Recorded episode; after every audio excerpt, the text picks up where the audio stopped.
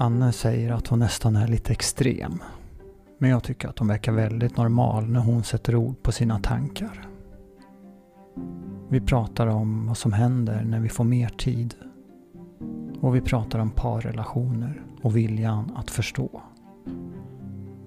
Hur lång är egentligen en formsvacka? Och varför ser vi ibland inte att vi faktiskt är kreativa? Jag som pratar heter Jonas Larsson. Tack för att du lyssnar. Nu kör vi. Välkommen Tack. Anna. Anne. Anne? Mm.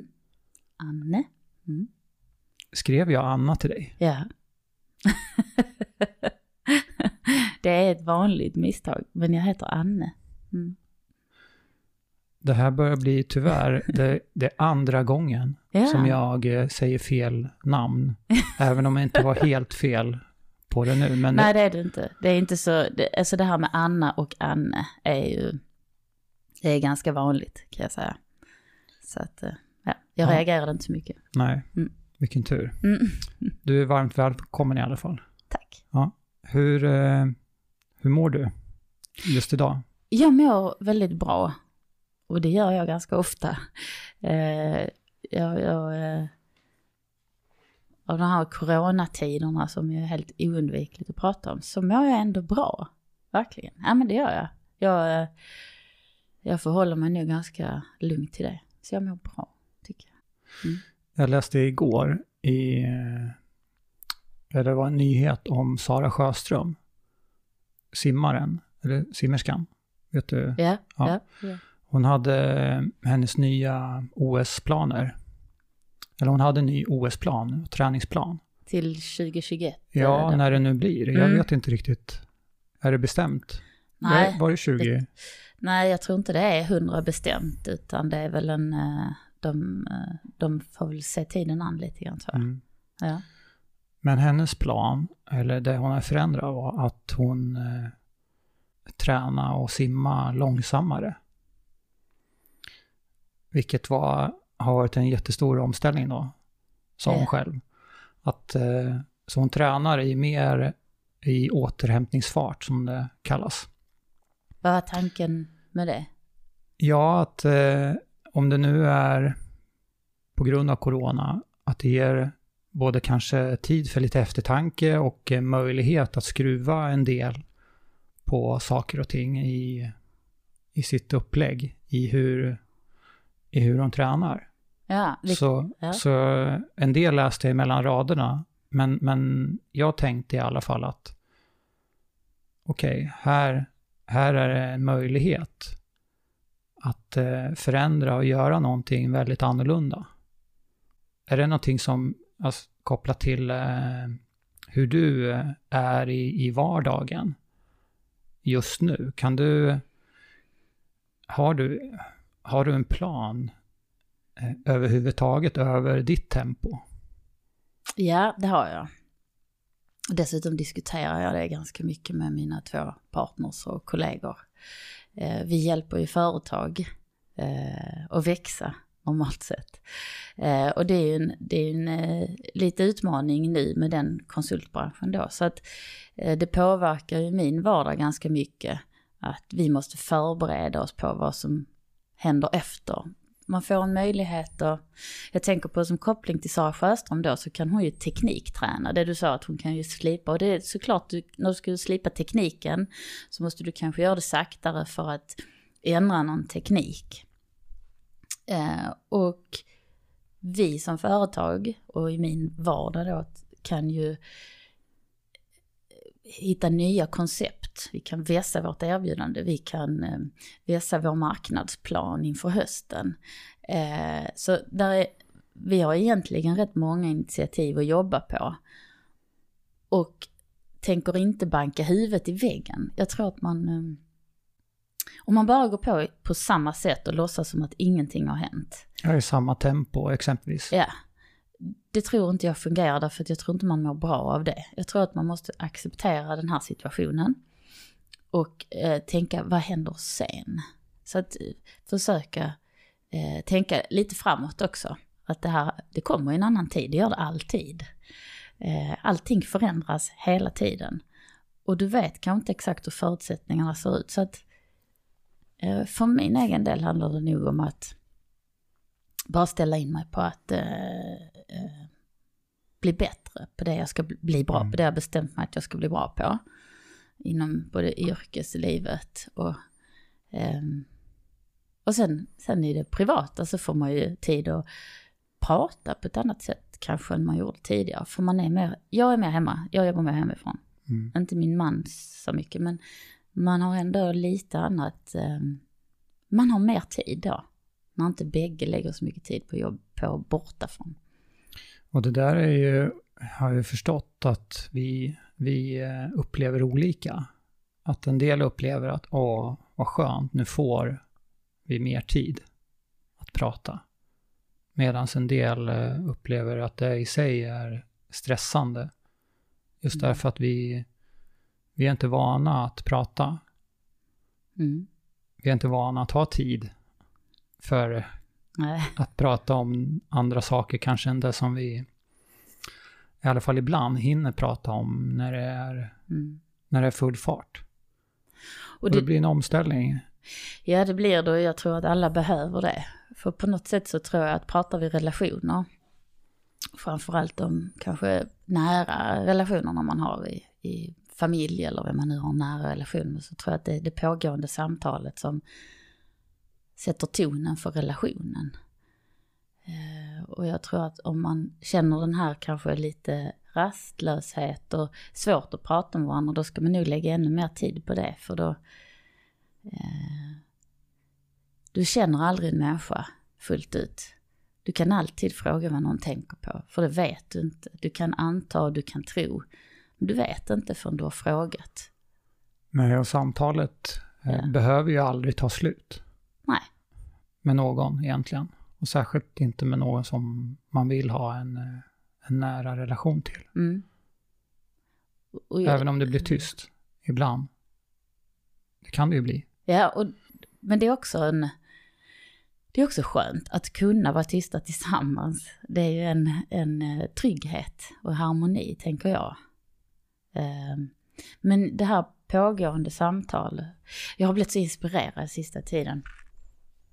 Eh, Jag fick ett tips att lyssna på en, en annan podd då, som heter Rika Tillsammans, som egentligen handlar om ekonomi. Mm, jag känner till den. Ja, Jan Bolmesson, Ja, han heter, och hans fru. eh, Katter? Nej, ma- ja, jag ska inte försöka chansa. Nej, inte jag heller. Jag och namn, du vet. Ja, ja Mm. precis. Eh, I ett avsnitt, avsnitt 111, så bjöd de in sin parterapeut. Tommy Vad heter han.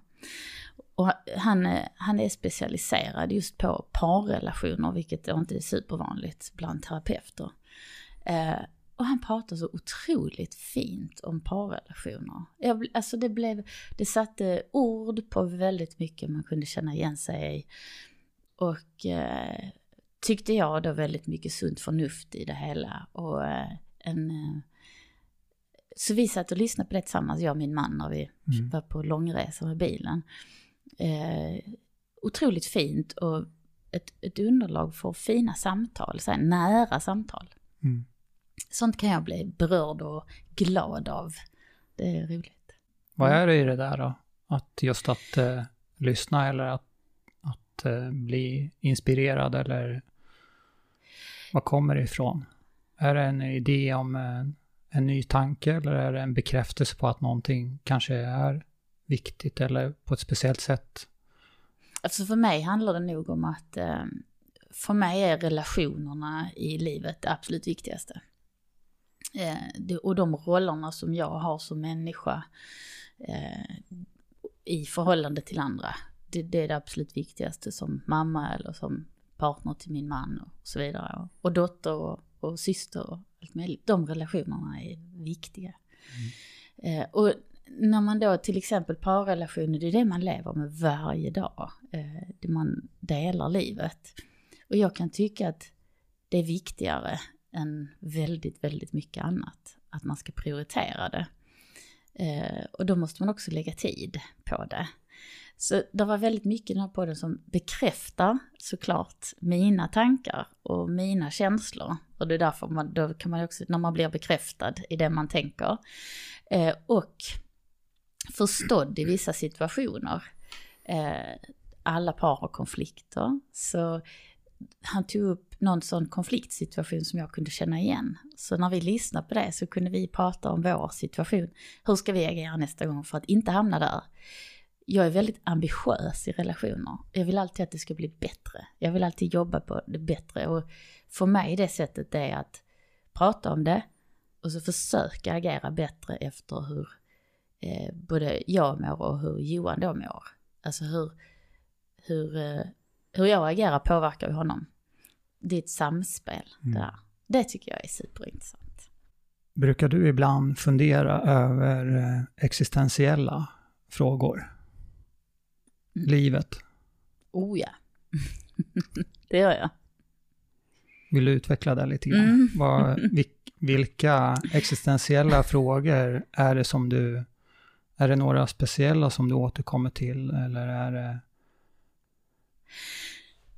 Um, jag är... Um, oh, det här kan bli nästan lite känsligt. Det här brukar inte jag prata så mycket om. Därför att jag har...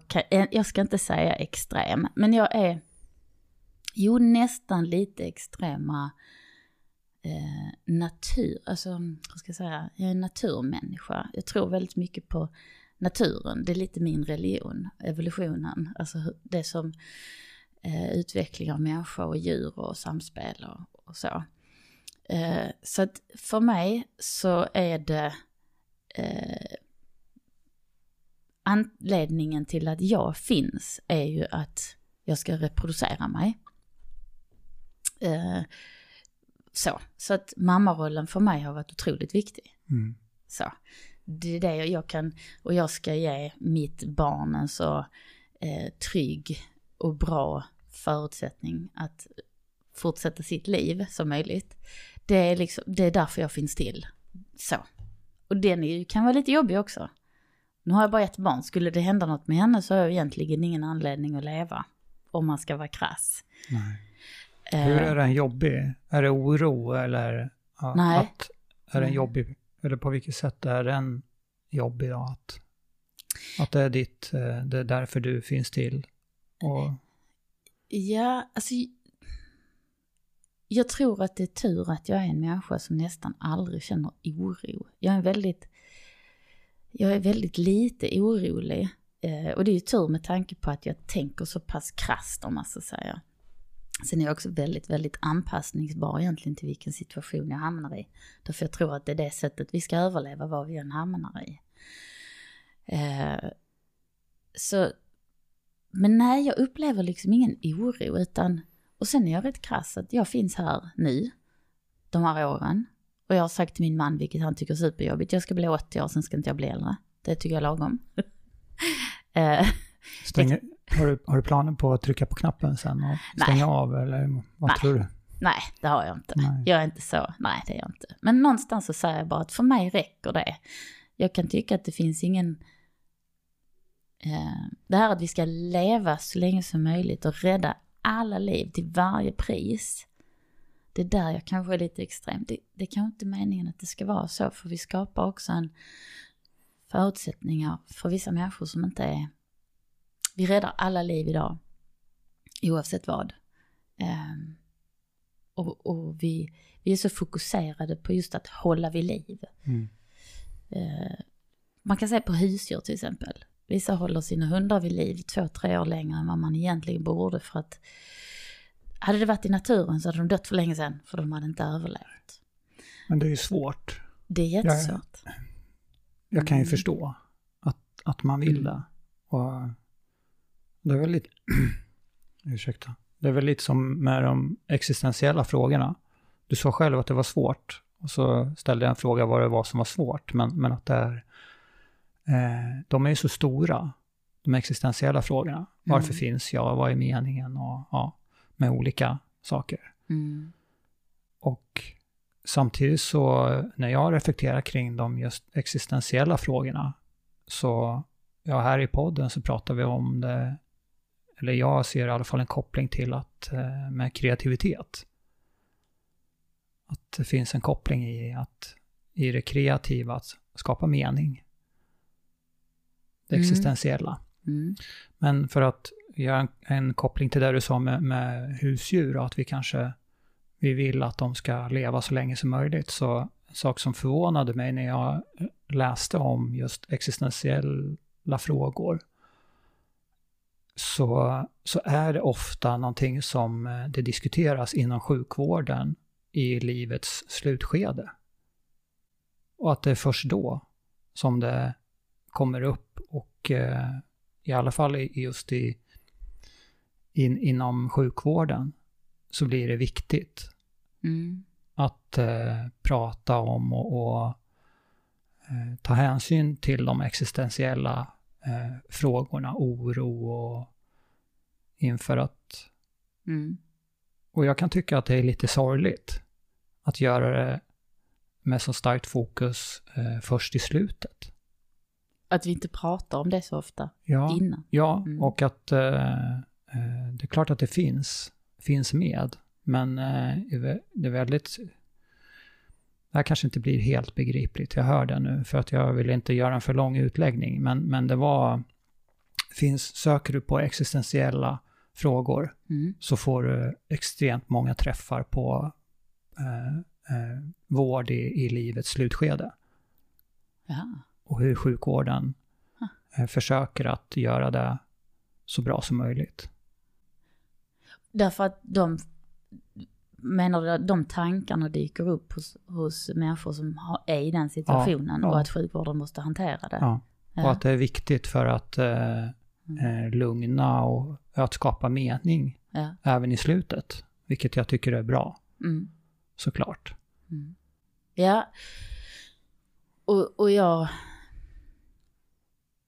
Och därför tycker jag det är intressant också att kunna ställa frågan eller, eller fundera lite grann kring eller reflektera över de existentiella frågorna oavsett om vi är 25 eller 50 mm, eller 75. mm. Jag tänker, jag tror att jag har tänkt på de existentiella frågorna och har de svaren jag behöver. Men det är möjligt att jag skulle tänka på ett annat sätt när jag själv hamnar i den situationen i livets slutskede, om det så är sjukdom eller det är ålderdom. Det är möjligt, jag tänker annorlunda, det är svårt att veta. Men just nu så har jag inte... Eh, jag och min man har pratat om det, vad händer, vad händer efter döden och hur vill vi att det ska vara eh, och så. Det har vi pratat om, eh, med min dotter också. Eh, tyvärr så är jag ju lite så tråkig där att jag tror inte det händer någonting. Att jag är egentligen rätt obetydlig i universum. Så att jag låter så nattsvart, men jag har ju, jag har ju jättemycket livsglädje och energi. Jag tycker, jag tycker inte att det låter nattsvart. Att, eh, jag tycker att eh, jag gillar det, det lite, ska, om jag får tolka det, Ja, det du säger, eller det jag hör i alla fall, att det här är ett tillbakalutat synsätt på sig själv och sin egen betydelse.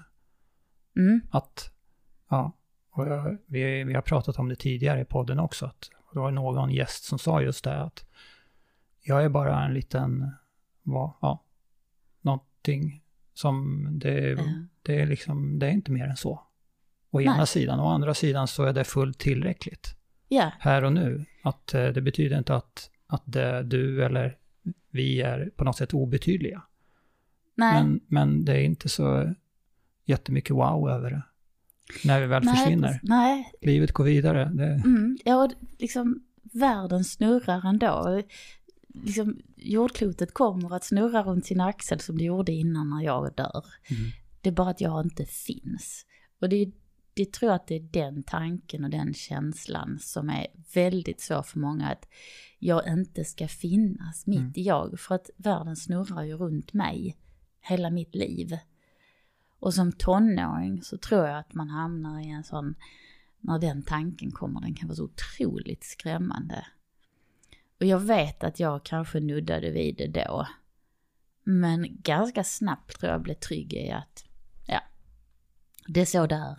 När jag dör så finns ju inte jag längre. Alltså att den att inte finnas och att det inte är någonting efter, att inte finnas, att inte tänka, att inte vara. Jag tror att den är så ödesmättad så vissa har svårt får lite ångest av att tänka på det. Mm. Och jag vet att när jag snuddade vid de tankarna första gången, och då kan jag vara, detta har jag nog aldrig pratat om tror jag.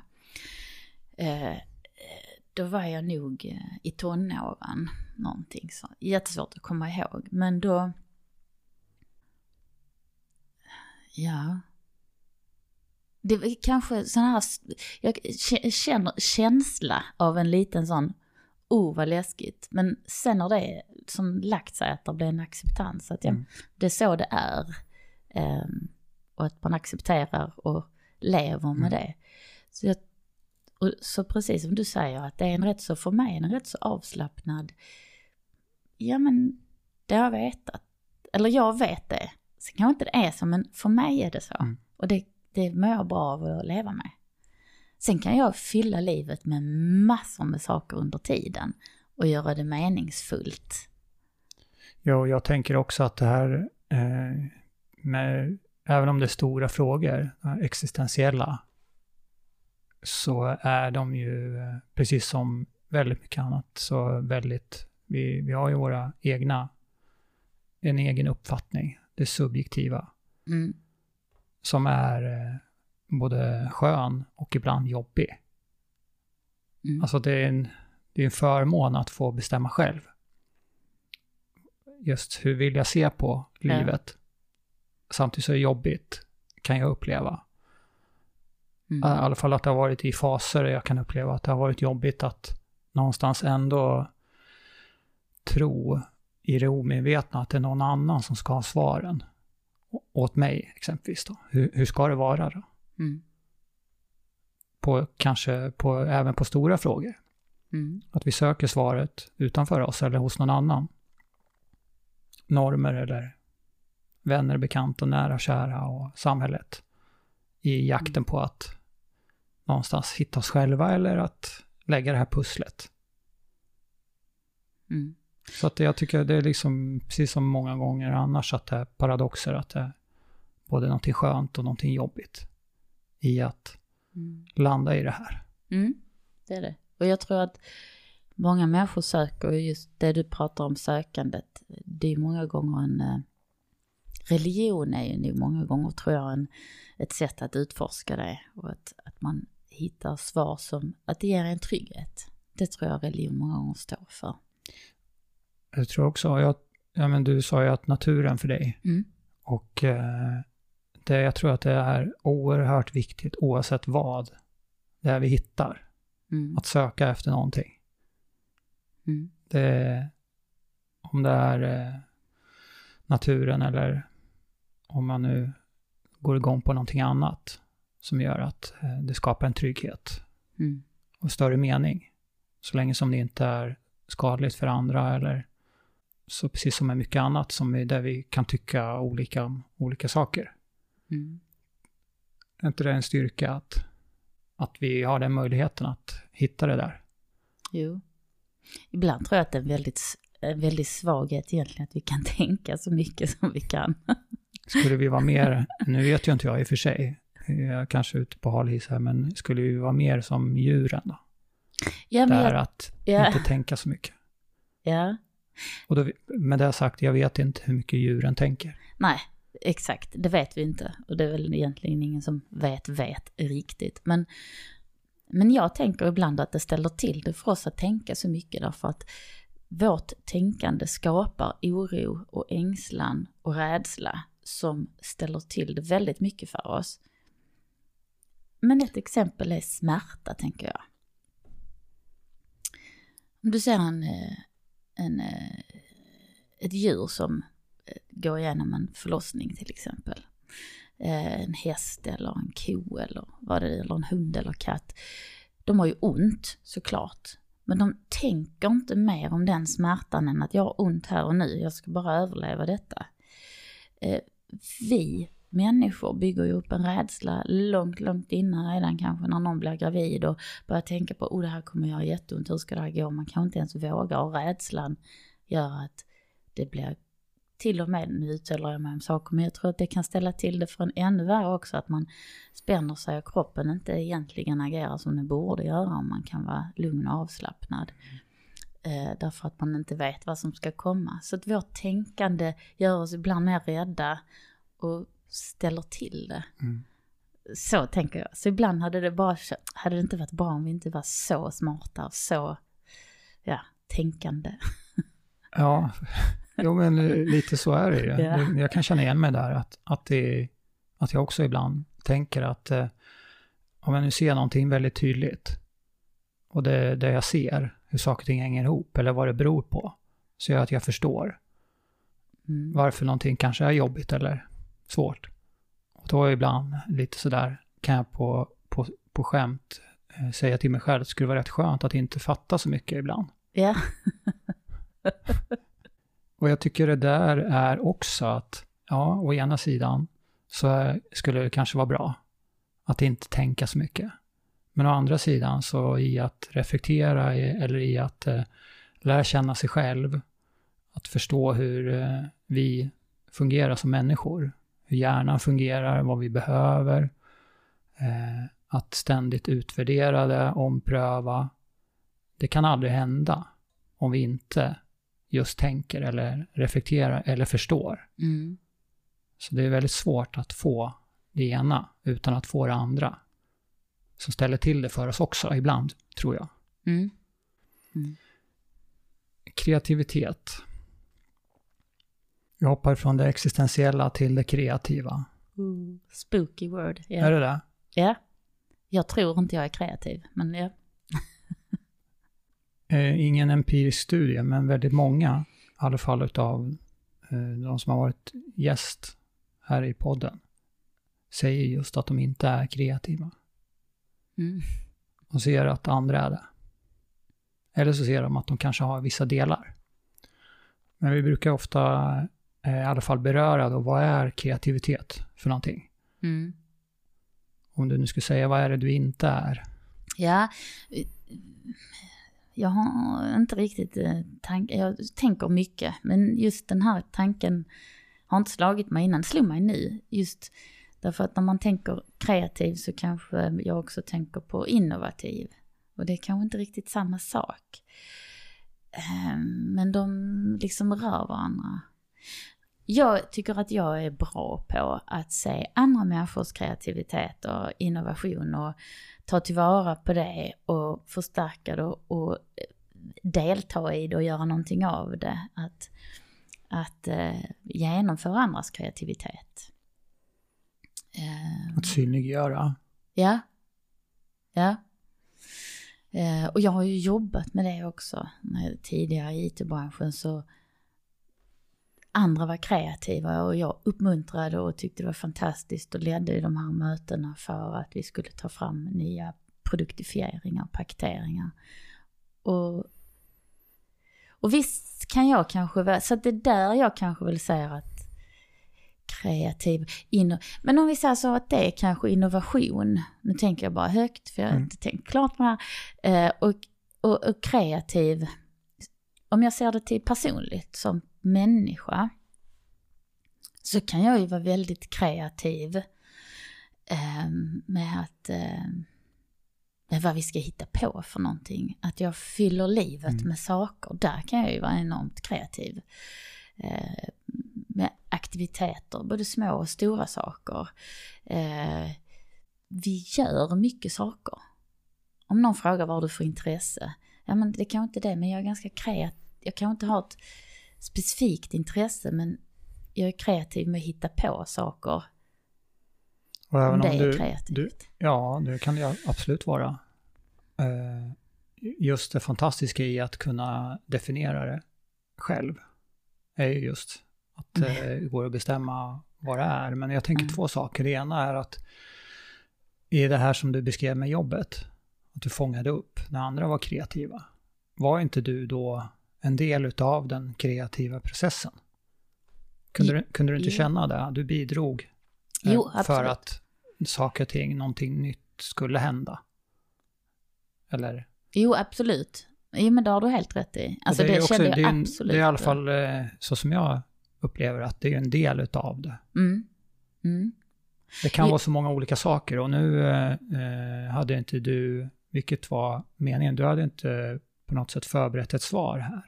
Så att det är inte så att jag förväntar mig att eh, jag ska kunna säga att det här är det. Mm.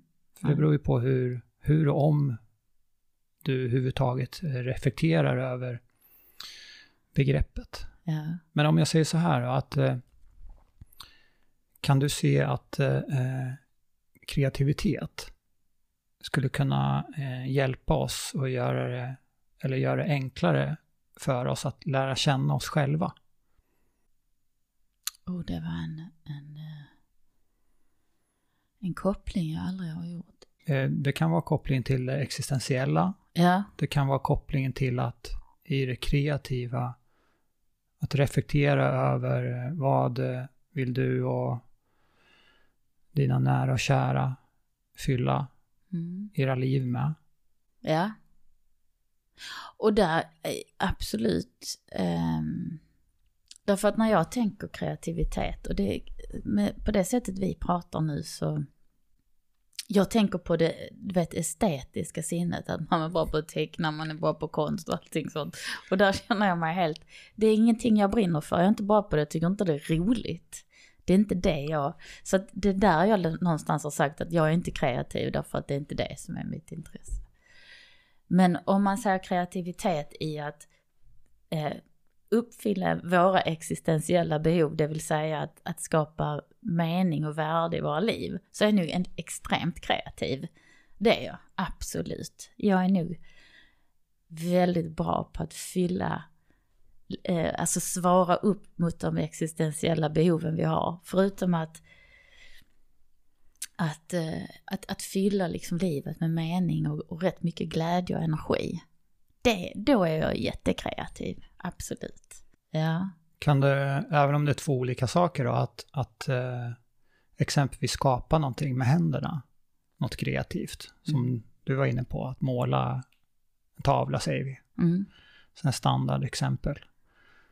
Eh, är det någon skillnad egentligen mellan att göra det, eller att komma på en, någonting nytt i vardagen som gör ditt liv eh, meningsfullt? Alltså jag är ju jätteglad om svaret på det är nej. Det är ingen skillnad. Du har, du har fri ja. tolkningsrätt här. Finns det en skillnad? Nej, alltså egentligen inte. Det är väl bara att vi lablar det i, vår, i vårt samhälle på ett annat sätt. Att det ena är konst och kultur. Ehm, och det är väl, jag tror att jag gör en väldigt stark koppling med ordet kreativitet kopplat till konst och kultur. Så kan jag nog säga. Men det Mm. handlar också, eller kan i alla fall ofta, det kan ju handla om tillväxt. Mm. Och vi kommer komma tillbaka till det där med att utvecklas Mm. och tillväxt. Så att pausa den lite grann. Ja, ja. Men, men hur har du, eh, hur har du gjort då, även om du inte kanske har den tydliga kopplingen till begreppet? Hur har du gjort för att komma på vad du gillar att göra? Jag tror att mycket kommer från den uppväxten man har, vad man gör och inte gör och vad jag får med mig från mina föräldrar. Eh, man påverkas ju enormt mycket av eh, de som är nära en. Så är det ju. Hur tror du fördelningen ser ut mellan arv och Miljö. miljö? Mm. jag är... eh, Där, där kommer ju min religion in, vad jag tror på. Jag tror extremt mycket på det sociala arvet. Alltså jag tror att... Och jag är själv väldigt kliven.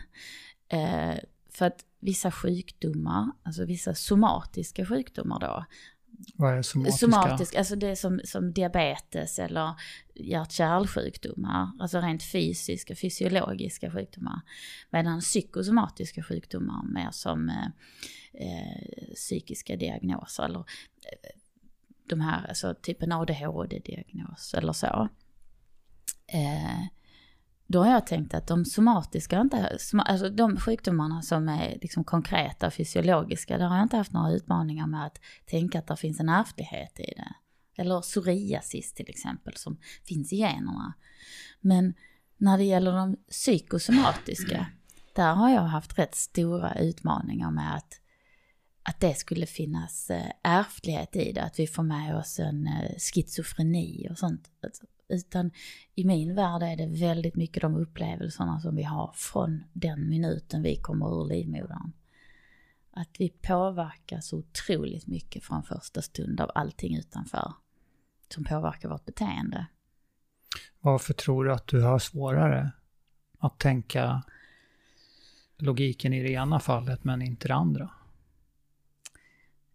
Och det handlar nog om att jag tror att beteende är så styrt av vårt sociala arv. Att inte... Eh, jag har så svårt att säga att beteende är, eh, liksom ligger i DNA.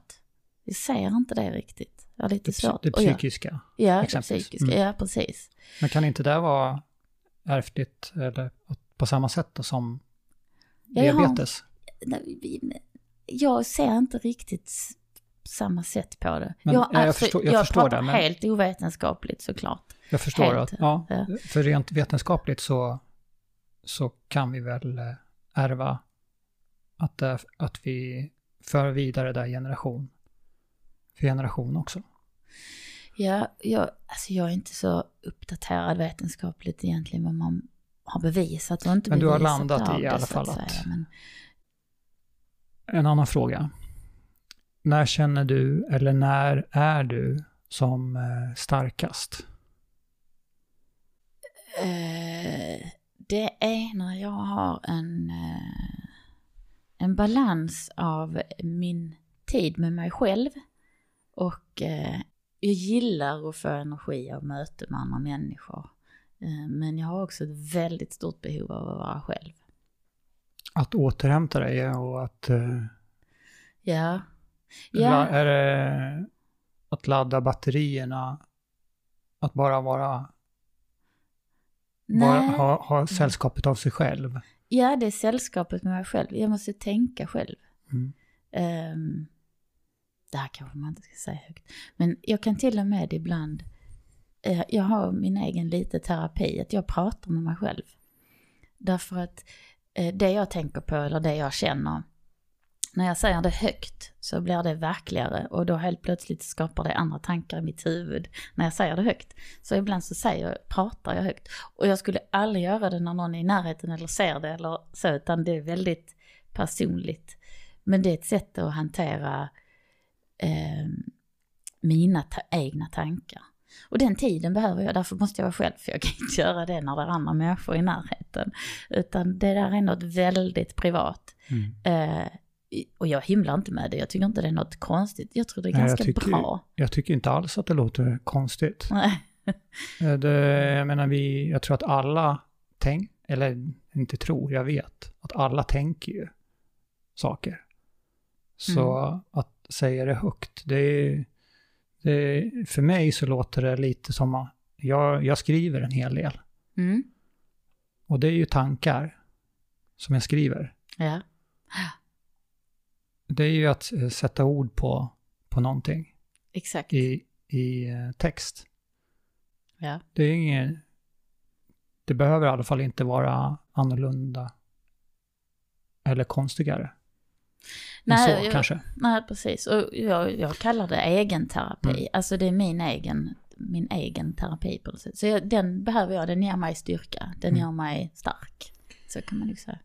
Men om du inte är sådär superstark. Mm. Eller så här. Vad, um, skulle du kunna försöka ge dig på att uh, beskriva vad en formsvacka är? Om du har någon slags relation till begreppet eller Mm. Vad du tänker när jag säger formsvacka? Ja, då tänker jag att jag har väldigt korta sådana.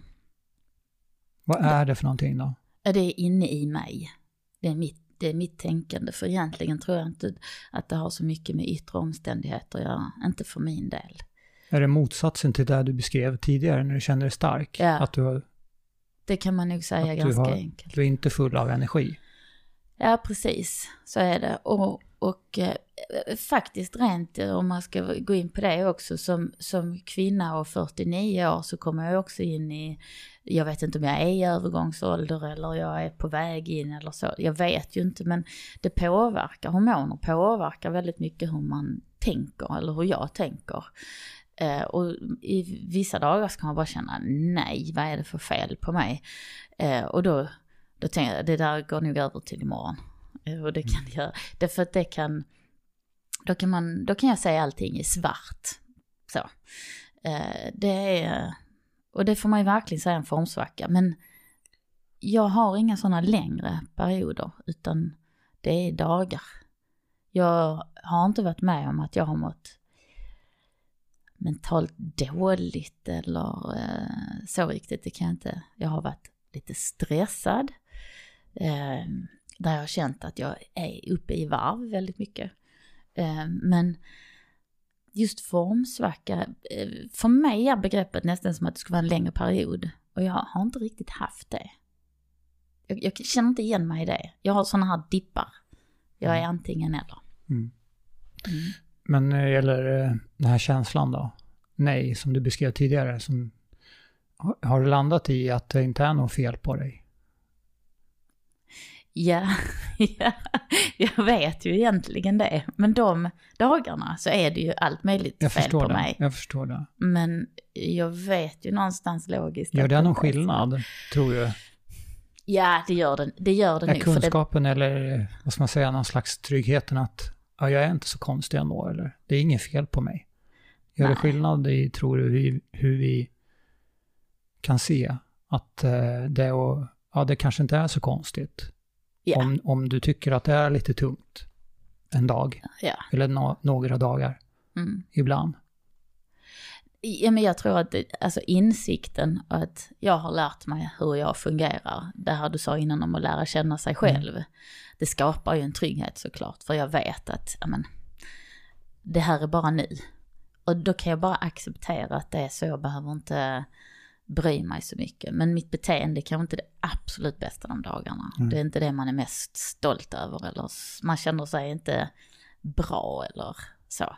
Men jag vet också att det är tillfälligt och att jag får lov att faktiskt för mig själv så får jag lov att vara svag några dagar också eller någon dag då och då. Att det är helt okej. Okay. Vad, vad, vad kan vara bra med att få lov att känna att eh, vi är svaga? Eller att du känner att du är svag? Eh, det som är bra, eh, oh ja, det, men det återigen det skapar någon sorts ödmjukhet tror jag också. Och inför andra människor. Eh. Att inte alltid vara på topp, mm. eller hur, hur tänker mm.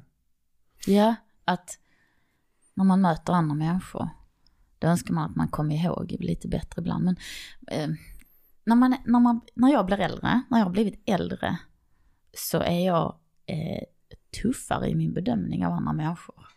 Jag ställer högre krav på andra människors beteende, så har, ska ni säga. Har du en högre bullshit-faktor eller vad säger man, sensor? Ja, ja, absolut. Mycket. Du accepterar mindre? Ja.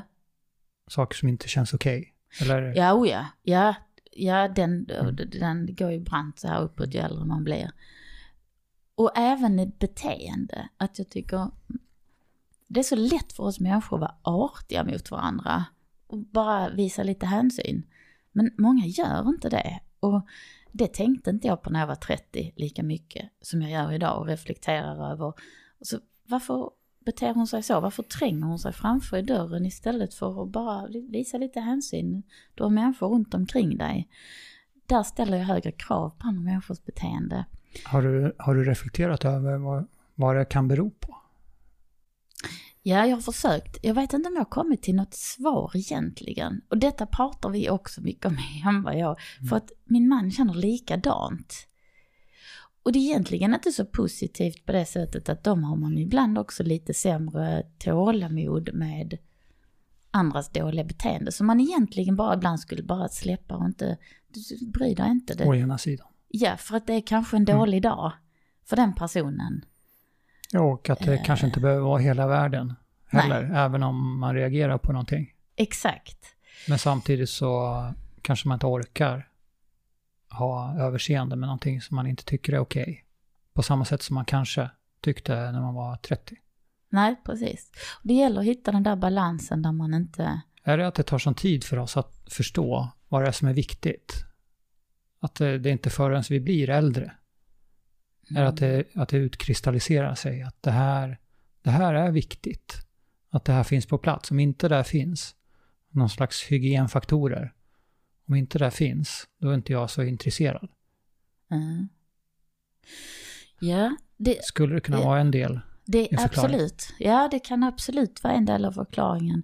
Sen tänker jag också att man, ehm, låt oss säga att man är i 30-årsåldern, vi hade små barn, eh, man har så fullt fokus på sig själv och allting runt omkring en är mycket, ska jag säga stimmigare och, och barnen tar mycket fokus. Man la inte märke till hur andra betedde sig men nu har våra barn har flyttat hemifrån, man har höjt blicken, det är vi två hemma, man har mer tid att reflektera på andra människors beteende för när vi är ute och går är det bara vi eller ja. Man- det kanske är det. Det kanske är tid mycket det handlar om. Ja, jag, jag tror att det påverkar i alla fall. Att man, och sen iakttar jag människor extremt mycket. Det har jag alltid gjort, men ju mindre fokus jag lägger på det som är runt mig med barn och så då, så har jag ju ännu mer tid att reflektera över andras beteende. Så att jag ser mer nu än jag gjorde tidigare. Så det är nog flera faktorer. Men jag tycker inte alltid att det är så positivt, faktiskt. Eh, därför att jag kan känna en viss behov av att säga till människor ibland och säga hoppsan, du kanske skulle säga tack eller du kanske skulle hålla upp dörren till någon annan som kommer efter dig. Alltså att jag vill uppfostra världen lite grann. Och det, det, är, inte så, det är inte så positivt, det är inte så nice alltid. Det kanske inte låter så jättecharmigt. Nej. å ena sidan. Men å andra sidan så är en del av att eh, ta någon slags ansvar Mm. ibland. Ja. Man behöver inte sköta om allt och alla. Mm. Eller säg, alltså på något sätt se det som att det är din eller min roll. Men eh, skillnaden mellan att bry sig lite för mycket eller att inte bry sig alls, den är ju inte kristallklar. Nej. Och Om du går förbi och ser någonting som är... eh, Det sker någonting som är eh, riktigt illa. Mm. Där det är väldigt tydligt att någon blir misshandlad eller att det sker något Mm. farligt. Mm. Där vill vi ju inte rycka på axlarna. Säga att jag bryr mig inte. Nej, det har du helt rätt i. Vi, vi kanske inte vill göra det om någon helt obekymrat står med bilen på tomgång i, i tio minuter. Om vi nu bryr oss om vår planet, då kanske inte, ja, nej, det kanske inte är min, min uppgift att få Mm. alla att stänga av motorn, men, men var går gränsen? Jag tycker inte den är, jag kan ibland uppleva i alla fall att den är svår. jag tror att är man medveten om den också, att man inte måste agera surtant, liksom. alltså att man får värdera när, när är det, om man har den ifrågasättandet av sig själv, så, så förhoppningsvis hittar man ju någon sorts nivå. Jag tänker att det ska ju ändå vara en nivå som, som är eh, hyfsat okej för andra, men att jag mår bra av det. Mm. Jag ska ju inte gå och störa mig på saker eh, så, utan eh, och då, riktigt så dåligt beteende om man ser att någon förstör någonting, då har jag aldrig några problem att gå fram och Nej. prata. Och i min värld så, så handlar det väldigt mycket om hur jag gör det då. Eh, jag kan ju faktiskt börja med att bara säga, men alltså jag kan ju ta ett samtal, jag behöver inte agera dåligt i andra hand heller, utan jag kan ju agera bra mot dem som gör det, liksom bara sätter en gräns någonstans. Det tror jag är... ehm, så att jag, jag bryr mig, ja, det är ett ansvar, ja, så är det nog. Mm. Det är nog rätt så tydligt det. Du sa tidigare att en formsvacka för dig kunde vara, eller du såg att den pågick lite längre. Eh, Visst sa du så? Inte, alltså en formsvacka var inte någonting kort kanske? Ja, jag dag. uppfattar ordet, ordet så. så, ja. ja. Mm. ja. Men om jag utifrån den, hur du uppfattar det, har du haft, kan du se att du har haft några riktigt bra formsvackor i ditt liv? Bra form, eh, där jag har lärt mig någonting menar du? Eller så? Ja, du får Ja. lägga in Det får- eh, ja. dina... Jo men, det har, ja. jo men det har jag. Det har jag. Jag har haft, eh, jag har haft ett, ett, eh, flera relationer tidigare då. Och när jag var eh, 35, där någonting så. Så skilde jag mig från min dåvarande man och då hade vi bara haft en relation på tre, fyra år. Eh, då kände jag lite så, vart är mitt liv på väg? Ska jag, för mitt liv var ju att jag ville verkligen hitta den som är nära mig, den partnern, och ha familj. Eh, och då hade jag ett barn och så. Då var jag, då var jag i en formsvacka. Det får jag nog säga privat så. Den gav mig enormt mycket insikter och självkänsla också någonstans framåt sen. Eh. Kunde du se det medan den, till och med när du var mitt i den, när det var, när det var tungt? Nej, inte alls. Inte alls? Nej. Var det bara Ja, då var det jobbigt. Då... Mörkt då? Alltså, jag menar inte att kanske livet bara var mörkt, men var det bara negativt att ja, just, känna det här? Ja, just då kändes det så. Jag hade, eh, det var kanske, vi pratar några månader från att, eh, eh, ja men typ, eh, lite mindre än ett halvår, kanske någonting sånt. Och under den tiden så hade jag jag är van att ha väldigt mycket energi och jag är van att vara en väldigt glad person. Jag är glad i mig själv. Varför har jag ingen aning om. På något sätt så, det är min lite grundstatus att jag är ganska glad. Eh, alltså det är någon, och det kan jag bara, tack. Det är mm. inget jag gör för att, för att ha den energin i kroppen. Och det hade inte jag då. Och det blir en väldigt konstig känsla att ha levt i över 30 år med den känslan. Och så helt plötsligt så saknar jag bara den energin och den glädjen. Jag hade ingen glädje i livet. Så. Det var en väldigt konstig känsla. Och då, då gick jag och pratade med familjeterapeut som... Eh, där jag bara fick prata själv. Hur kom du på att du skulle göra det?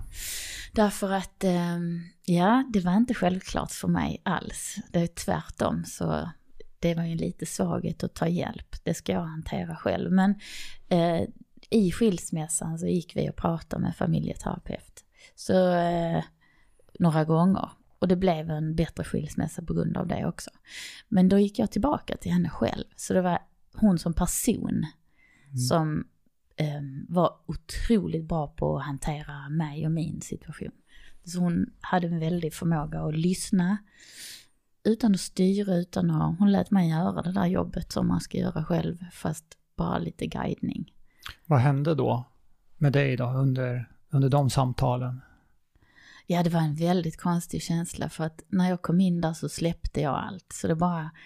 Eh, Kontroll?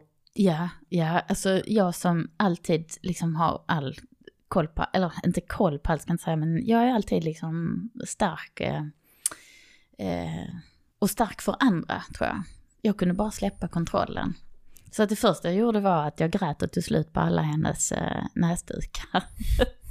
och det faktiskt, skulle jag komma in i det rummet idag så skulle kanske samma sak hända. För att där var en, bara jag kom in där så kände jag att här behöver inte jag anstränga mig. Jag behöver inte tänka, jag behöver inte vara någon annan än mig själv och mina tankar. Och sen så fick jag prata och så frågade hon lite frågor, men jag pratade mycket. Så det var, det var också en form av um, att lära känna sig själv faktiskt mm. i den situationen.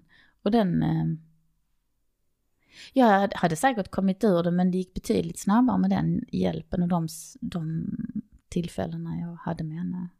Och det var nog ett, ett väldigt effektivt sätt också att ta sig ur en svår situation.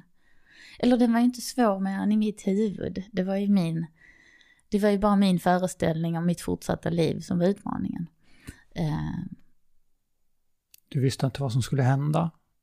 Nej. Eller vilken riktning ditt liv skulle ta eller? Ja, det och... blev ju inte som jag hade tänkt mig. Nej. Jag det, hade ju... det i sig kan ju vara mm. jättejobbig. Mm. Det upplevde i alla fall jag när jag skilde mig. Mm. Att det kändes som ett misslyckande. Då. Så när jag reviderat det. Mm. Till att eh, det var ingen misslyckande. Nej. Det var vad det var. Mm. Mer att, eh, ja, det var bra ett tag. Sen var det inte bra. Det var inte att jag eller vi misslyckades. Nej. Det behöver inte vara... Jag ser det inte som att sluta älska någon är ett misslyckande. Nej. Och jag har lärt mig se annorlunda på skilsmässor och separationer efter det.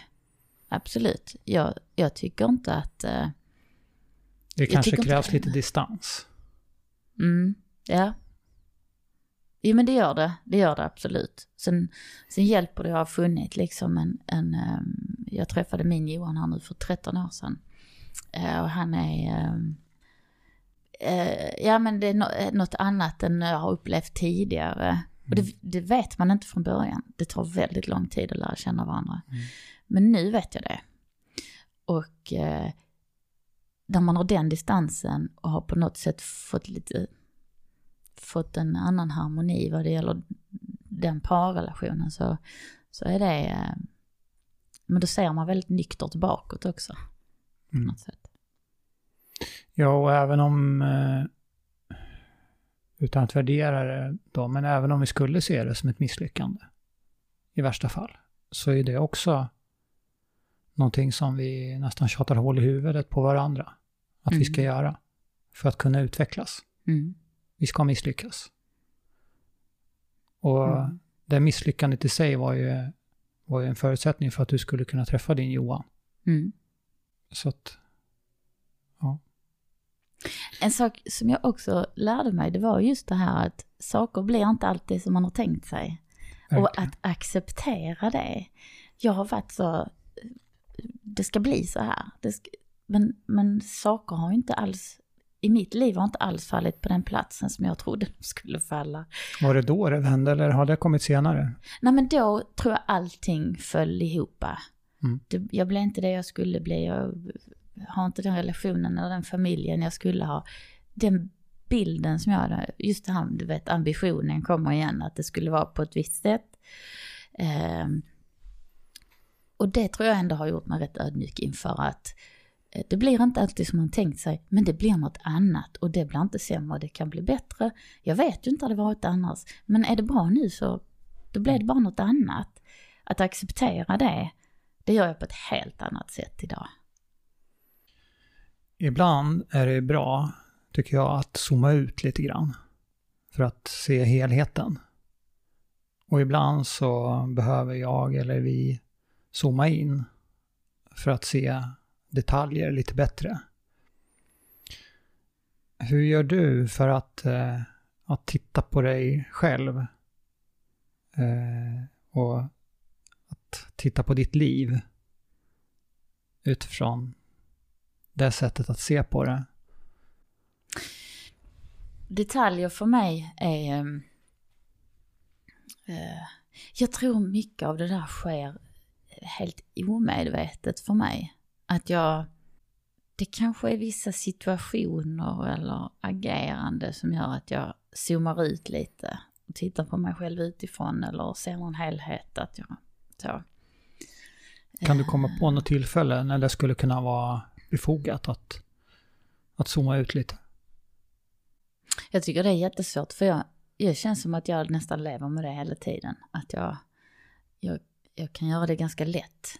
Ehm, men eh, det- vara arbetsmöte till exempel. Alltså där har jag väldigt mycket, jag har ett nytt jobb sedan ett halvår tillbaka.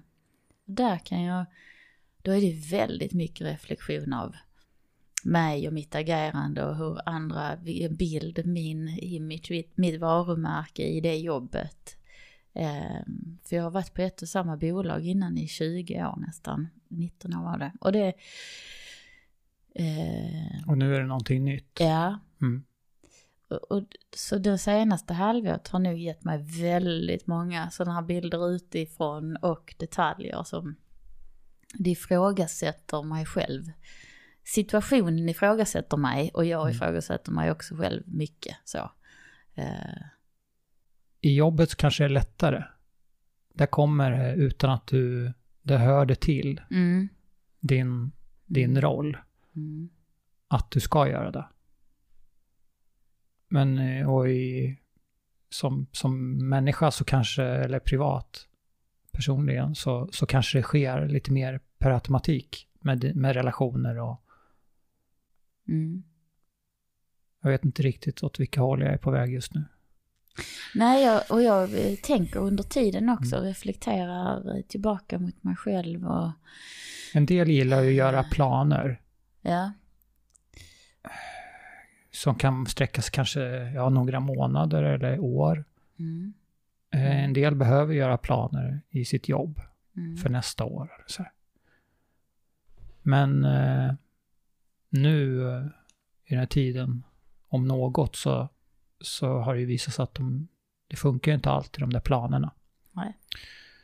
Och det tvingar oss, hur mycket vi, eller lite vi än vill, så att zooma ut lite grann. mm, För att kanske zooma in på någonting annat. mm, Att se att någonting, det där är viktigt. mm, Eller viktigare än vad jag kanske såg innan. mm, Så egentligen var jag väl kanske nyfiken på att, att om du är i någon slags uh, ständig utvecklingsfas, gör det här medvetet. Att du, ja, nu behöver jag göra det, eller att det bara sker i det undermedvetna. Ja, jag, hade ingen för nej. att det, att det skulle vara Nej, jag förstår. så. Jag tror att, att för min del så, så sker det eh, väldigt så undermedvetet. Att det, det, det är händelser som, Mm. som gör att jag då zoomar ut ett tag. Och, och jag kan nog inte riktigt säga vad det är. Eller det är en annan, det är tankar hos mig själv. Eller som gör att jag, jag gör det. Eh, och jag är inte mycket för att jag har planerat extremt mycket i mitt yrkesliv tidigare. Jag har jobbat som projektledare tidigare och då är det ju bara planering, håller jag på att säga. Och så, så går det inte som planen och så får man revidera planen och så vidare. Men, men i, i privat så tycker jag inte om att planera på det sättet. Ehm, vi har bara en, liksom en gemensam plan, men det är lite mer dröm kan man säga, Mm. eller en, en tanke vi har om vad vi ska göra. Ett förhållningssätt till livet. Ja, nej, men vi har sagt så här att innan jag fyller 55 så ska vi besöka alla världsdelar. Det var en sån, det är bara, det är liksom en, eh, det är inte bara en dröm för vi ska göra det. Mm. Men det är inget, eh, eh, allting är inte helt konkret planerat exakt hur, utan, eh, och nu börjar vi, har bara sex år kvar, så att eh, vi har två stora resor vi ska göra då. Eh, där vi tar i alla fall fyra världsdelar, så sen är det klart. Vi har varit i Afrika så. så att, eh, Det är en plan i alla fall. Ja, det är Mm. en plan. Så den typen utav... em, för det svettar samman också på Mm. något vis. Mm. Utveckling då? Mm. Om eh, du gillar det Mm. Ständigt. ständigt. Mm. Och om jag frågar då, apropå just det här ständiga. Behöver vi utvecklas hela tiden? Ja, nu kommer vi till... eh, ja, jag tror det. Jag tror att, att em, för att förutsättningarna förändras och då måste man utvecklas med dem. Och det handlar både om naturen Mm. För naturen förändras ju. Och jag tror att även om inte vi hade haft den här påverkan på miljön så hade jorden förändrats. För att en himlakropp förändras ju.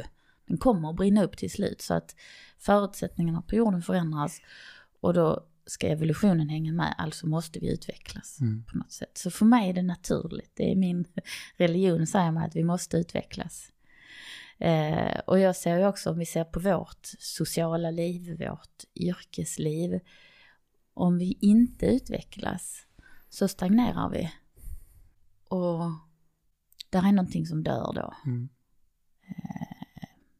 Så brukar jag ju prata om företag också. Om det inte utvecklas så Mm. dör man till slut. Och det, jag tänker Men om man drar- mycket. Men om man drar det till sin spets Mm, så om vi i grunden kan veta att vi behöver utvecklas, eller vi behöver utveckling. mm, Men det är ju det är så mycket att lägga in i vad som är utveckling. Och hur mycket och att det finns, eh, att det finns ett, delvis ett motstånd också i att, att vara nöjd med att det är bra precis så som det är mm, just nu. mm, att vara i nuet eller att, att vila i. Att vi kanske inte behöver söka ytterligare en effektivitetsmodell. Mm. Ett sätt att öka produktiviteten eller jag som människa kanske inte behöver lära mig någonting nytt idag. Jag kanske inte behöver utvecklas idag för att må bra. Mm. Att, att om, om vi Ja. vågar närma oss eh, ett, refer, en reflek, ett reflekterande förhållningssätt till att eh, inte bara det gen- generella. Mm. Fast för mig så är ju utveckling också att adaptera sig när förutsättningarna förändras runt omkring en så att du måste utvecklas. Mm. Så det måste ju inte vara så att du tänker aktivt att jag ska utvecklas eller att jag måste ligga i framkant eller jag måste, utan jag tänker att att utvecklas handlar också om att eh, acceptera och adaptera. Alltså att man accepterar förändringar runt omkring en och att man adapterar sig efter det. Och det tror jag att man gör om man är väldigt mycket i nuet, man lever i nuet. Då tror jag att man enklare egentligen adapterar sig till förändringar än någon som gör massa planer och tänker framåt. Eh, Så jag tror att många utvecklas utan att de vet om det. Mm. Så, och det, Ja, det, det kanske också handlar väldigt mycket om att eh, eh, nu har ju vi ett samtal om utveckling. Just nu sitter Mm. vi ju och, och vänder och rider på det. Mm, Eh, Men att, eh, att utvecklas, det kan vara, eh, precis som jag tog exemplet då, det kan vara att jag idag inte lär mig någonting nytt. Att jag, att jag Mm. vilar idag. Mm. Min hjärna får vila idag. Eller jag går ut och sätter mig i skogen mm, på en stubbe och lyssnar på fåglarna. mm, Det är också utveckling. Mm, Men just det där att vi, och det här är min bild av just begreppet, att eh, emellanåt eh, eh, blir kidnappat utav att det är, att det många gånger slentrianmässigt nästan blir som att vi ska eh, göra mer. Lägga mm, till någonting, förändra någonting. Mm. För att överhuvudtaget ska, någonting ska kunna utvecklas. Ja, Och det, jag tror inte riktigt att det är så enkelt. nej det tror inte jag heller. Så att, eh, Jag tror att, jag tror att det, jag vet ju att du jobbar ju med tillväxt ja, och, och hjälper företag med att öka tillväxten. mm, mm, Och det här kanske är lite svårt att få dig att, eh, att tänka kring det, men, men eh, eh, det finns ju vissa signaler på i alla fall när det gäller jordens resurser. Om vi ska ta Mm. inte bara ett enskilt företag eller eh, samhället så, så finns det ju, vi kan inte konsumera mer än vad vi har. Eller vi kan kanske inte öka tillväxten mm, genom att förbruka mer utav någonting som vi redan har förbrukat. nej, Och då blir det, okej, behöver vi definiera om begreppet tillväxt då? För att begreppet tillväxt enligt traditionell mening i form utav att exempelvis att fler ska, eller några eller många ska tjäna mer pengar. Om det inte är det, eller kan vi eller vill vi definiera om begreppet? mm, sätta för att skapa nya nyckeltal, mm, KPI, att mäta. Vad är tillväxt? Vad är innovation? Vad är utveckling? Mm. Ja, alltså, det, det här har jag, det har jag såklart funderat mycket på just när man tänker på miljön och hållbarhet och så. Men jag tror, jag tror faktiskt inte att vi... Jag tror inte att begreppet tillväxt behöver omdefinieras egentligen. Eh, därför att vi kan inte bara sätta ett stopp för all utveckling och tillväxt i världen och säga att nu är det stopp. För det kommer inte fungera, då kommer allt att kollapsa och, och hela världsekonomin kommer att rasa samman och eh, det, det kommer inte att gå. Det måste ju ske en, en, en förvandling, alltså en omvandling av tillväxten. Eh, och det som det handlar om i första hand nu som jag ser det är ju, det är ju att hitta affärsidéer som är hållbara. Vad är det som kommer att kunna hjälpa till att omvandla vår värld? Som inte tar så hårt på jordens resurser. Men det är ju också en tillväxt. Det är en, det är en tillväxt för de bolagen. Medan det är andra bolag som kommer att stagnera som kommer att minska och till slut försvinna. Mm. Ja, det ser vi ju nu. Ja, det... exakt. Ja, och det är, ju, det är ju så, så att det handlar nog mer om vilka företag eller vilka individer och vilka idéer som, som ska ha en tillväxt. Men det kommer alltid att finnas eh, eh, tillväxt i vissa då idéer eller företag som jag ser mm. det för att vi ska omvandlas till någonting bättre. Mm. Men det... ibland, eh, ibland upplever jag att det just finns ett behov av att eh, det tar tvärstopp. Mm. Att det är en kris. Mm. Det är en skilsmässa. Det är en eh, ekonomisk depression. Mm. Det är ett virus. Så sen växer det någonting nytt. Mm. Men, men eh, den ständiga tillväxten eh, bryts. Ja. Äktenskapet bryts. Eh, aktieutdelningarna försvinner. Mm. Sen kommer, eh, växer det någonting annat. Och jag, jag, jag kan kittlas av tanken att eh, det skulle finnas en möjlighet att definiera, omvärdera, vad är det vi menar? Mm. När, vi, när vi pratar om att vi vill eh, skapa en bättre värld. Har du några eh, egna lifehacks som du tar till när du vill eh, lära dig någonting nytt? Vad tänker du på då? Ja, uh. det skulle kunna vara att du kommer på, eller du vet att du vill lära dig någonting nytt. Något som är svårt. Det behöver inte alltid vara svårt att lära sig någonting nytt, men ganska ofta är det ju det. Mm. Vi suger ju i början, ofta på det vi gör. Ja. Vilket är oerhört befriande. När man väl accepterar det, tycker jag. Mm. Men det är jobbigt. Mm. Eh, för det första, jag är jättedålig på att vara nybörjare på saker. Jag tycker inte om att vara nybörjare på saker. Alltså jag vill, eh, jag vill kunna saker. Du har väl så. gjort en analys där gissar jag. vad, vad, vad, beror, vad, vad det beror på? Ja, eh, det, det, är väl, det är lite tävlingsinstinkt hos mig. Jag har en rätt stark tävlingsinstinkt. Som till exempel, det var nybörjare på golf. Alltså det, det, var, det är återigen det här förhållningssättet då, att om man går ut och spelar golf så har du ett par tre hål.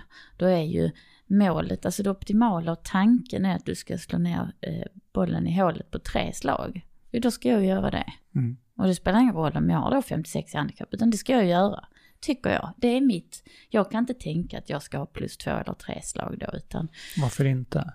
Nej, det, det, alltså, det, det har inte Intellektuellt så, så förstår ju du. Ja. Men, men vad men, händer sen? Där, där händer någonting som är, och det är den här, eh, jag måste hela tiden, jag tävlar mot mig själv hela tiden. Så, så att jag, jag är inte jättebra på att vara nybörjare på saker, men jag jag närmar mig med en större portion eh, ju äldre jag blir, desto enklare blir det trots allt. För jag är både eh, lite mer ödmjuk och vågar eh, mer stå för det, hur jag ska säga. Jag måste inte tävla mot mig, mot, mot mig själv hela tiden, utan jag tillåter mig kanske att vara nybörjare. Så att, kan du tillåta dig själv att bara njuta? Att vara på golfbanan? Jag, jag spelar inte golf längre. Jag la ner det. Det finns inget samband där med det som du alldeles nyss berättade. Jo, det kan vara så. Plus att jag hade på den tiden inte, inte ett temperament. Jag tyckte det var för dåligt tempo i golf. Det skulle gå snabbare. Jag hade svårt med det. Så att jag har än så länge inte tagit upp det. Men det är inte omöjligt att jag gör det längre fram. Men, men hur som helst. Eh, eh, men det är det jag skulle komma till och lära mig något nytt. Där är det rätt så, för mig så läser jag på. Och jag läser på lite ostrukturerat får jag nog säga. Jag hämtar information från olika eh, källor. Och sen tränar jag mig på genom att prata med andra människor. Att jag berättar vad jag har lärt mig. Så att jag, jag säger det högt. Återigen så måste jag liksom komma ut för att jag ska reflektera hur... Eh, och beroende på eh, hur jag säger det, alltså hur jag berättar om det, så märker jag själv hur mycket jag kan om det. Känner jag att det tar lite stopp eller jag blir lite osäker, då vet jag också, här känner jag mig inte så, här, här kan jag faktiskt inte eller vet inte. Så det är när jag pratar högt för någon annan som jag får väldigt mycket insikter om var jag befinner mig i min läroprocess. Du sa innan när vi, innan vi satte på inspelning, tror jag det var, så sa du att du var generalist mm. i, hur du tänker om ditt, liksom ditt liv. Och jag, jag är generalist som person, som jag sa att jag, jag eh, kommer aldrig att bli eh, jättedjup inom något, specialist inom någonting, utan jag eh, kan lite om mycket. Det är mitt sätt att vara. Det mm. har jag accepterat för länge sedan. Jag, när jag tävlade en gång i ungdomen så var det ju också då var det ju fälttävlan med häst. Och då är du ju inte djup i en disciplin utan då rider du både dressyr, hoppning och uthållighetsprov. Och det är typiskt för mig för att jag är, liksom, vill kunna lite om mycket. Tror du att vi kommer att, eh, när corona är över eller när vi är när vi har passerat eh, det värsta, tror du att vi kommer att åka på retreat då och vila upp oss? Eller tror du att vi under den här tiden, den här perioden har vilat upp oss? Så att det kanske till den stora graden, eller till den graden att vi till och med ser annorlunda på hela begreppet att eh, behöva åka iväg för att vila upp oss. För att ta det lite lugnare. Jag, jag tror, jag är jag säger att jag är optimistisk där om man nu ser det som positivt. Men jag, jag tror att vi fortfarande kommer att ha det behovet av att komma ifrån vår vardagssituation. Nu är det väldigt många som har haft sin vardagssituation kopplat starkt samman med sin arbetsvardag. Alltså sin, eller sin, sitt privatliv med sin arbetsvardag. Så att jag tror att man absolut har behov av att eh, komma hemifrån. Eh, sen om man säger att vila upp sig, det kan kanske vara lite olika, men jag tror man behöver komma hemifrån. Mm. Eh, jag tänkte faktiskt jag skulle gått in bara och sett hur det ser ut på husen på Gotland inför sommaren. Om det är så att eh, det har blivit tuffare tidigare eller mm. det är lika fullbokat som vanligt. Eller, eller om det är mer luft. Men jag, jag har inte gjort det ännu så jag vet inte. Men flyget, där, där, där tror jag väl på alla andras föraningar egentligen att det tar rätt så lång tid innan det återhämtar sig. Eh, vilket jag själv kan tycka är... Eh, jag tror det är ett hinder. Jag tror att vi istället då ska eh, ställa om flyget. Inte ställa in utan ställa om även där. Att, att flyga på ett mer miljömässigt sätt. Men jag tror det är svårt att hindra den eh, hur ska jag säga, den förenade värld vi lever i. Att, eh, jag tror inte på det som många säger att vi kommer att eh, isolera oss mer och bli mer land för land. Jag tror inte det. Jag tror att har man en gång upplevt att vi är en och samma planet så mm. tror jag att det är det som kommer att eh, vara mer dominant även framåt. Jag tror det.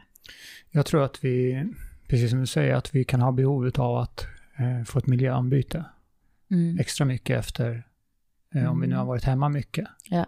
Å ena sidan. Å andra sidan så kanske vi, eh, när vi har varit hemma mycket, upptäcker saker och ting. Sätt att eh, andas eller att varva ner eller vila upp oss. Att mm. vi kan göra det kanske i skogen bredvid där vi bor. Mm. Vi mm. kanske inte i det här höga tempot i lika stor utsträckning sätter oss på en flight, eh, på, åker på en retreat till ett annat land. Kanske. Det var mm. mer en, en nyfiken mm. tanke kring om, om det skulle kunna, att vi ändrar synen på det. Ja. På, att, på samma sätt som vi kommer ändra på vissa andra saker. Jag tror att det är saker som kommer att förändras beständigt. Det tror jag. Ja, det har du ju, det har du ju gjort då, ja. också, så att det är absolut. Det, Ja. Det tror jag också. Så är det och det, det är bra. Ja, ja. Apropå, Mm. ska vi ha tillväxt och utveckling så det är, många gånger så känns det som att även om det är, eh, vilket i sig alltid är en del av en riktig utveckling, så är det eh, någonting jobbigt att gå igenom. Mm. Det är min fasta övertygelse att det är så. Mm. Annars är det inte mycket till utveckling att, att prata om. Och här ju, eh, får vi betala ett högt pris. Mm. Men att, att vi visste att eh, saker och ting skulle förändras. Vi vet det i grunden när det gäller den tekniska utvecklingen. Mm. Så att det som händer, vi kanske inte var beredda, men eh, vi har samtidigt vetat att saker och ting förändras, kan förändras snabbt. På gott och Mm. ont. Mm. Eller det är jobbigt. Ja, och det, men, men jag tror också just det här att eh, förändring eh, gör ont ibland och det, att det krävs. Ja. Därför att annars kommer inget att förändras. Nej. För att ingen förändras om man... Egentligen så är det ju så att eh, de flesta människor är ju lite som djur, att man inte gillar förändring. Egentligen tror jag det är något sorts normaltillstånd. Så att man måste tvingas till förändring. Mm. Och kriser av olika slag tvingar oss ju till förändring. Och det, corona är det ju ingen som hade, eller de ekonomiska kriserna vi haft innan, det är ingen som har velat ha dem. Men det, det, det tvingar oss till förändringar. Och corona kan man ju, eh, det är ju, man kan ju se på, på det som en, men som andra eh, sjukdomar som har florerat runt om eh, i världen. Varför får vi sådana sjukdomar?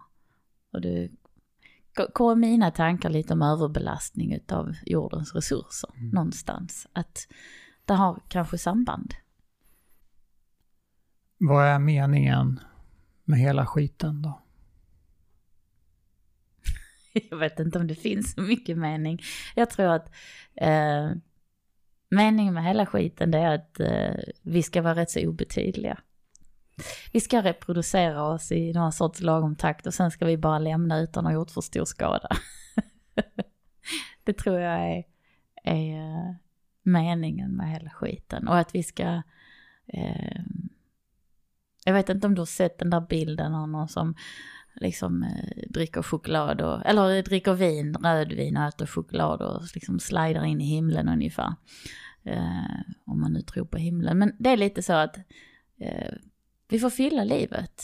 Jag tror inte det finns så mycket mening, men vi får fylla livet med sånt som vi på något sätt ändå brinner för tycker är roligt att skapa den meningen under tiden vi är här. För jag tror inte det finns så mycket större allsmäktig mening än så. Mm. Faktiskt. Har vi missat att prata om någonting idag, tycker du?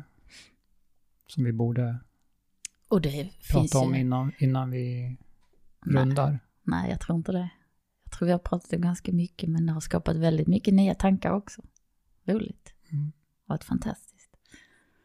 Tack för att du ville komma och, och vara, vara med i, i podden. Tack själv.